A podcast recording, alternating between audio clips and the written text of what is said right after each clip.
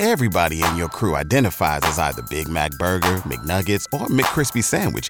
But you're the filet fish Sandwich all day. That crispy fish, that savory tartar sauce, that melty cheese, that pillowy bun. Yeah, you get it. Every time. And if you love the filet of fish, right now you can catch two of the classics you love for just $6. Limited time only. Price and participation may vary. Cannot be combined with any other offer. Single item at regular price. Ba da ba ba ba. The new Mission Impossible movie, Mission Impossible Rogue Nation, opens up in theaters nationwide on Friday. This is Simon Pegg. He plays Benji in the last couple of movies, joining us for the first time. Simon, how are you? I'm good. Hello. How are you? Uh, fantastic. Great to have you on the show. We were just talking about the Mission Impossible franchise, the Star Trek franchise. You must be rich now. It's not about that, is it? no, it's, I mean, that's, You know, it's not an actor's game anymore, to be honest. It used to be the high concept years of the 90s when they used to pay actors ridiculous sums of money. It's, I mean, they just, it, the film companies aren't owned by people that do that anymore. They're owned by, like, electrical companies, wig companies.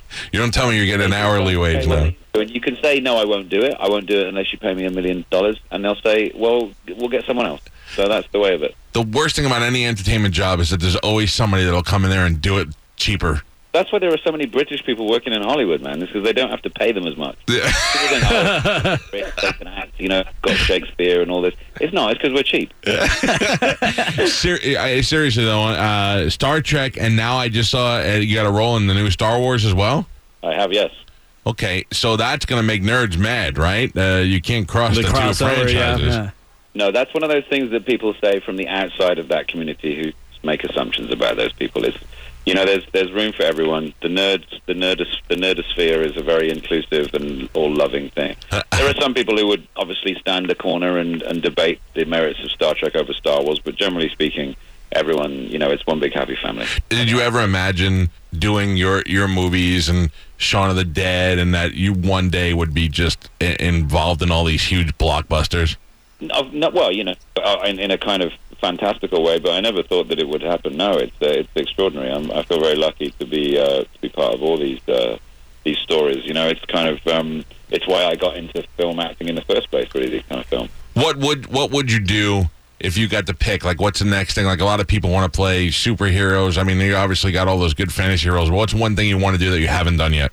I quite like to do something a bit more serious. Do you know what I mean? I, I didn't really, when I started out uh, studying acting at university, I, had no plans to be uh, specifically a com- actor. I kind of, you know, I had a, an interest in comedy, and there was a comedy scene in Bristol where I went to university in the UK that I kind of got into, and I, I, I sort of saw stand up as a means of, of, of having a little bit more of a regular career than Right. being an actor when you have to sort of wait for the, your agent to call and I kind of fell into doing comedy through that, and then and have done. I'm known for comedy now, but I, you know, I, I would love to do something a bit more serious. I, I, I kind of like dramatic acting. I find that even more challenging than comedy acting. So, if someone, if, if an audience would allow me to do it, you know, without watching, thinking, when is he going to do the funny thing? Well, they'll allow you to do it, but then they will chop you down piece by piece when you do it, whether it's great or not. We're talking to Simon Pegg. Simon is in the new Mission Impossible movie, Rogue Nation. We were just discussing before he got on the phone. Uh, I, I don't think that there has been a bad Mission Impossible movie. I'm looking forward to this. Each one gets more exciting. But one of the keys, in addition to the folks that are in the movie, uh, and all of them, is the villain. Who is the villain in this movie? The villain is uh, played by Sean Harris, um, uh, who's a brilliant British actor who plays it in, with this deeply unnerving, sort of thin, reedy voice that he has, and he's this kind of wiry, very calculated arch villain who is the seemingly the, the top uh, brass in this organization called the Syndicate, which is comprised of secret agents who've gone rogue. You know, who've decided that they they're sick of trying to save the world because they don't ever get any thanks for it uh, and have got instead committed themselves to kind of ending it. So there's a there's essentially it's a kind of a shadow organization which is the same as the IMF but just bad. Yeah. So it's a very very simple case of black and white that we're dealing with. There's the good guys and the bad guys, and um, it, it's so much fun to play that kind Of, those kind of broad sweeps that you get in this. You know, it's like the TV show. It's uh, it's easy to get a hold of. The, the plot is just sort of labyrinthine enough to be kind of cool. It was written by Drew Pearce, Chris McQuarrie. Chris wrote The Usual Suspects, so you can expect some pretty cool twists and turns. I, I, I enjoy all the movies, and and uh, they tell you that Tom Cruise does he all like these huge stunts that you think a billionaire like him shouldn't be doing. He's out doing that and making it intense. Has that set the bar like really high for you guys? Yeah, you're very, you're obsessed with money, aren't you? No, no. I, look, at at my age I, and my wealth, I would have to do stunts to get fame. Tom's got enough money to have a bunch of different people doing it for And him. we wouldn't know. right, and yet he still does his own stuff. I they think say. I think he, he's he's never done it for or because of the money anyway. I, I think the thing is with Tom is that he's just he's very very uh, keen to give the audience a, a completely authentic experience. You know, to go in and out of the movie theater and think that was worth that. Yeah. I parted with to get in, that was worth that, and he does that because it genuinely means something to. I think these days you can do something you can do anything with CG these days. It's a fantastic tool. It's enabled us to do some incredible stuff on screen, but there's always a sense of detachment with CG because you kind of know how it was done. You know, you can see somebody doing something absolutely extraordinary, but if it's CG, you're just like, yeah, somebody did that on a computer. Yeah. But if somebody actually does the stunt for real, climbs a building, hangs off a plane, you get that sense of, you know, you get butterflies in your stomach because you're thinking, holy, you know, somebody did that. What- And, and when it's Tom Cruise, who's the biggest film star in the world, it, it just adds to the enjoyment of the movie. Right, that's my point. And then even in other films, you they'll go, "Hey, we want you to do this stunt," and and the most uh, childish actors will have to go, "Well, I don't want to do it," and they'll go, "Well, Tom Cruise does it," and then Right. he's setting the bar for everybody. What's the scariest thing you've had to do? Well, we did it. There's a pretty uh, incredible car chase in the film that we, we shot over about five or six days in Morocco, in Casablanca.